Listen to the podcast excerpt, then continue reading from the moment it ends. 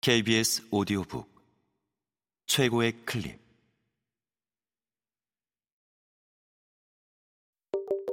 KBS 오디오북.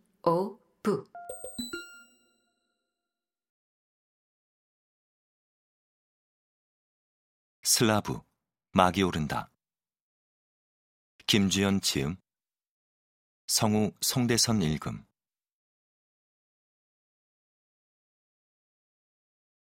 8. 불타바 강을 따라 걷는 프라하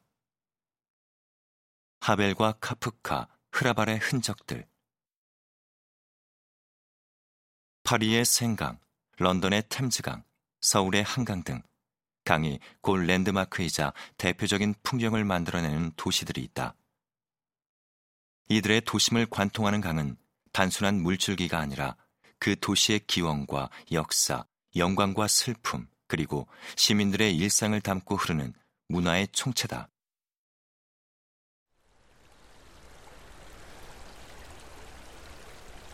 프라하에도 그런 강이 있다.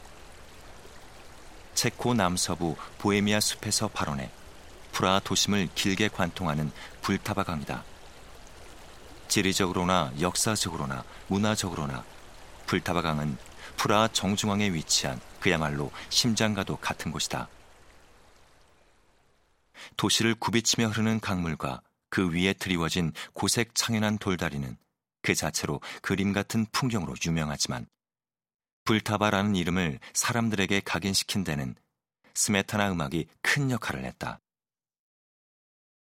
드보르작과 더불어 체코를 대표하는 작곡가 스메타나는 자신의 교양시 나의 조국 중 두 번째 작품에 불타바, 독일어로는 몰다우란 제목을 붙였는데 총 6곡으로 이루어진 나의 조국 중에서도 특히 선율이 장중하고 아름다워서 가장 널리 또 가장 자주 연주되는 곡이다.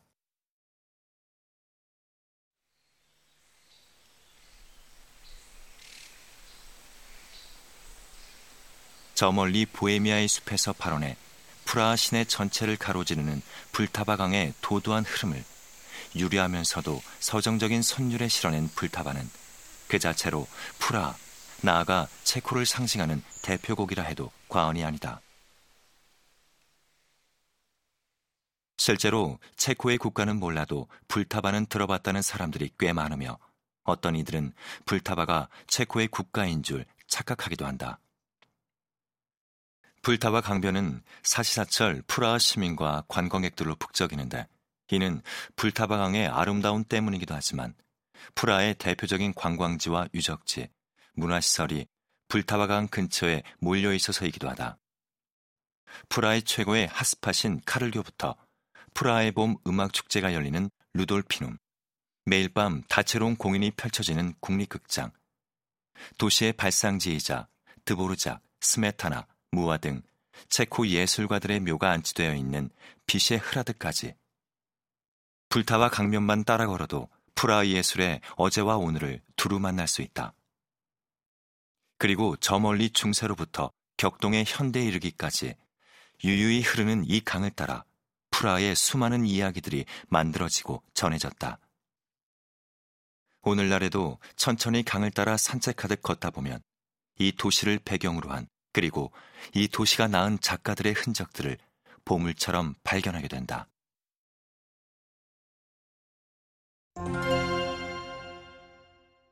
정치와 예술을 아우르는 거인. 체코의 건국 신화가 전설처럼 전해오는 비셰흐라드에서 불타강을 따라 슬렁슬렁 걸어가다 보면 체코 연극의 요람인 국립극장과 150년 역사의 유서 깊은 카페 슬라비아가 서로 마주하고 있는 지점에 다다른다. 이 두 곳은 모두 한 인물과 유독 인연이 깊은데 바로 체코슬로바키아의 민주화를 이끈 대통령이자 체코가 자랑하는 극작가인 바칠라프 하벨의 흔적이 남아있는 공간이다. 하벨은 죽을 때까지, 죽은 뒤에도 체코 국민의 열렬한 사랑을 받은 정치가이자 체코 문학사에서 빼놓을 수 없는 중요한 극작가다. 세상에는 위대한 정치가도 많고 위대한 극작가도 많지만 훌륭한 정치가면서 동시에 뛰어난 극작가인 사람은 찾기 힘들다. 동시에 이루기 힘든 두 가지를 모두 이뤘다는 점에서 하벨은 참으로 보기 드문 인물이다. 세계적인 인지도로 볼 때 하벨은 극작가보다는 체코슬로바키아의 민주화 운동을 이끌고 벨벳 혁명을 통해 평화로운 정권 교체를 이루어낸 정치가로 더 널리 알려져 있다. 20년이 넘는 세월 동안 정부의 집요한 감시와 탄압 속에서 감옥과 노동소를 몇 번씩 들락날락하면서도 자신의 신념을 버리지 않은 그는 대통령 당선 후에도 체코의 민주화 및 경제 발전에 힘썼고 여전히 체코 국민들에게 가장 존경받는 인물로 손꼽히고 있다.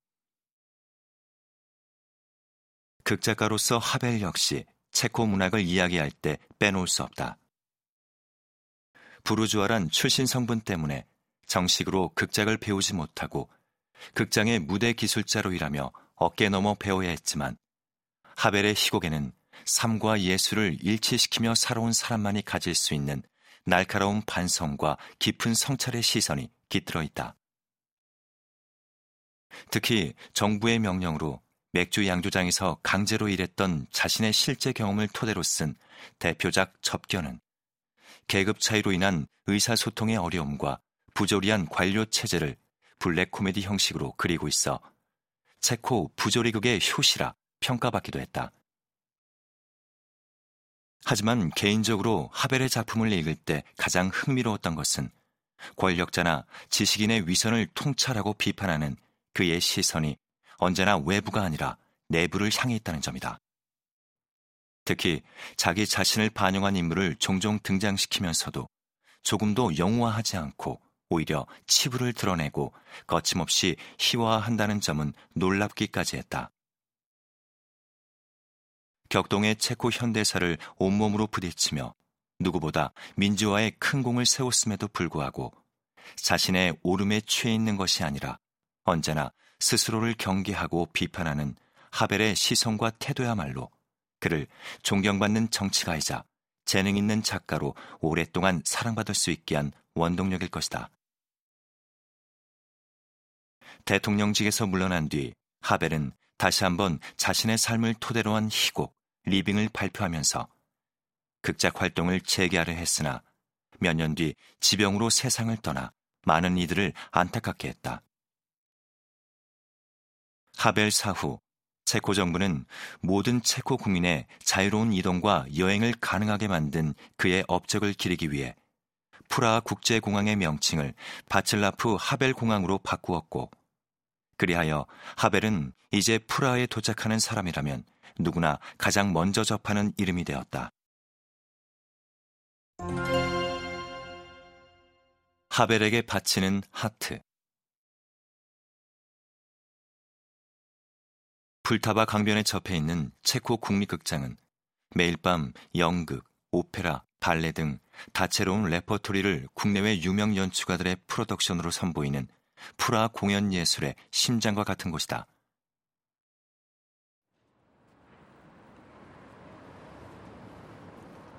고풍스런 옛 극장과 세련된 새 극장 사이에 작은 공터가 하나 있는데 하벨의 이름을 따서 바칠라프 하벨 광장이라 불린다. 그리고 이 작은 광장 한 구석에는 새빨간 심장이 하나 놓여 있는데 바칠라프 하벨을 위한 마음이란 이름의 조각품이다. 자세히 보면 조각 표면에 하벨의 부인과 달라이 라마 등 많은 인사들이 쓴 메시지가 새겨져 있고 조각 근처에도 글을 그리는 메모들이 항상 수북히 쌓여 있어 작가 하벨에 대한 체코 국민의 사랑 역시 대통령으로서의 그것에 못지않음을 느끼게 해준다. 한편 바로 길 건너 하벨이 단골로 드나들며 작품을 구상했던 카페 슬라비아 역시 그의 흔적이 남아있는 공간이다.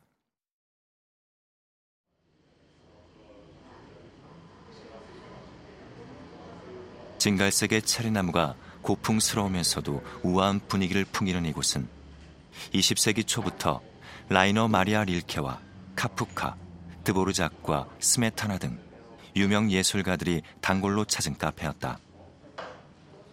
1970년대에는 당시 체코 공산당에 반대하며 민주화 운동을 이끌었던 반체제 인사들의 아지트로 불렸는데 그중 대표적인 인물이 하벨이었다. 지금도 카페에서는 하벨이 자주 앉아서 글을 썼던 자리에 그의 사진을 걸어 기념하고 있다. 창가 쪽 한적한 그 자리에 앉아 바깥을 내다보면 창문 너머로 불타바강과 저 멀리 프라하성이 한눈에 펼쳐지는데 절로 영감이 떠오를 것 같은 멋진 전망이다. 카페 슬라비아는 진한 커피와 체코식 팬케이크, 팔라친키 맛집으로 유명해 지금도 관광객들이 많이 찾는 곳인데 카페 내부에 종종 하벨의 일상을 담은 사진을 진열하기도 하고 그의 사진집도 구할 수 있어 그의 흔적을 찾는 이들에게 좋은 기억의 공간이 되어주고 있다.